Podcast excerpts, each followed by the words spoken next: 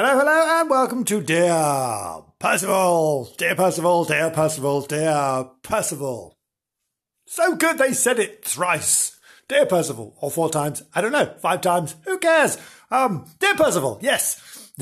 this is the marvellous new podcast. Actually, not that new. This is the podcast concerning Dever, Danny, Daver, Danny Savarino, a marvellous character from the new scintillating fantastic novel People of Bloomsbury by author and poet extraordinaire Mr. D.J. Swales. Now, oh, now this, this concerns, where are we? Dear Percival, concerns Luxor in Egypt. Oh, yes. Dear Percival being a diary entry written by Danny in the search for his missing parents. So let's make a start, shall we? Thank you. Agatha Christie's old room, Winter Palace Hotel, Corniche El Nile Street, Luxor, Egypt. Dear Percival, what a day! Last night I only slept four hours due to my unexpected early flight to Luxor from Hurghada, the closest airport to El Gouna. When I heard the news that my parents had been spotted along the Nile, I knew I had to book a, book a ticket immediately.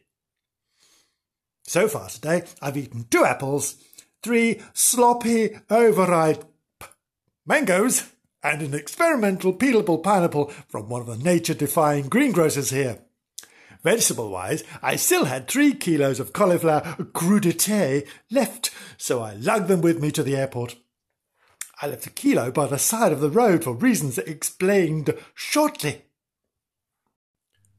The call came in at about 5 a.m. It's your parents! They've been spotted in Luxor! Who is this? I asked, but the man refused to give his name. In the background, I heard dozens of seagulls shrieking exactly like those that ambush people outside fish and chip shops in tacky but cheerful seaside resorts, which are collectively the largest single gathering of birds on earth, not including the gull in Morecambe that has learned to walk through supermarket doors and help itself to Worcester sauce flavour crisps. Are you speaking through a paper wrapped comb? I asked the mystery caller. No, I'm not, said the person, suddenly indignant and a little deflated.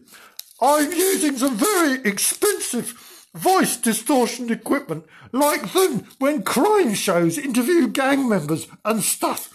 Perhaps, perhaps I'm not even a man. I could be a woman. You'll just never know with this expensive specialised equipment. How mysterious. Well, you sound like a scrap paper harmonica, I replied, then asked, where are you? Why should I tell you? Asked the man with the musical rasp. Don't you, don't you just want to know about your parents? It's a truth test, I replied, making up a reason. If you lie about that, then you'd lie about anything, including my parents. But, but, but that doesn't make sense, said the man, Perplexed as my psyops took their toll, I held my tongue, not saying a word, with just my heavy breathing on the phone. Or at least, I thought it was my heavy breathing until the hotel operator Eliza got bored and hung a line. After about five minutes of silence, the man spoke. This is just weird, he said. I'm literally trying to help you. Uh, uh, okay. I'm halfway of an iconic Art Deco skyscraper in Midtown Manhattan. I knew he was lying when he blathered on. Yes, yes, here I am. I'm a rich, rich celebrity and I can see the entire city from my fancy flat, including the streets where they shot Sex and the City, the Statue of Liberty and that cafe from Friends. Central Park, I replied, as if I'd sold something that would have flummoxed Sherlock Holmes. I was grateful to hear that my parents had been spotted, but clung to my suspicions. I knew he was lying, as every Art Deco era city view in New York City has been destroyed by hideous super tall condos thinner than acupuncture needles. I was convinced I'd heard a masked Blackpool accent and went out on a limb and asked, Is that you, Ricky? The caller seemed to drop the phone in fright. I heard a muffled bump and an instant meow from a terrified cat. Sorry, Bubbles, the man called out, still shouting through the comb before the lion fell dead. The phone rang again, immediately. Ricky, I can tell it's you, I said. Put the comb and paper down. The vibration is setting off my tinnitus. So what? came the response. So what? I asked. Shouldn't someone who claims to run Blackpool's most esteemed bed and breakfast establishment be concerned with deliberately contravening several health and safety codes? The man replied. Well, let's just say, theoretically, that I ran such an establishment, which I don't. Why, why would I help you out if I knew you were going to glass me up to the authorities for exacerbating your tinnitus? Well, I started to say, theoretically speaking, look, do you want the details or not? Said the man, cutting me off. You're really trying my patience. Yes, please, I begged, before pressing my ear to the hotel telephone. Elisa, the operator, also picked up, probably bored in reception. Her heavy breathing filled the space between our words. I listened as the man spoke through his scrap paper and comb, switching between bizarre French and German accents to lure me off the trail.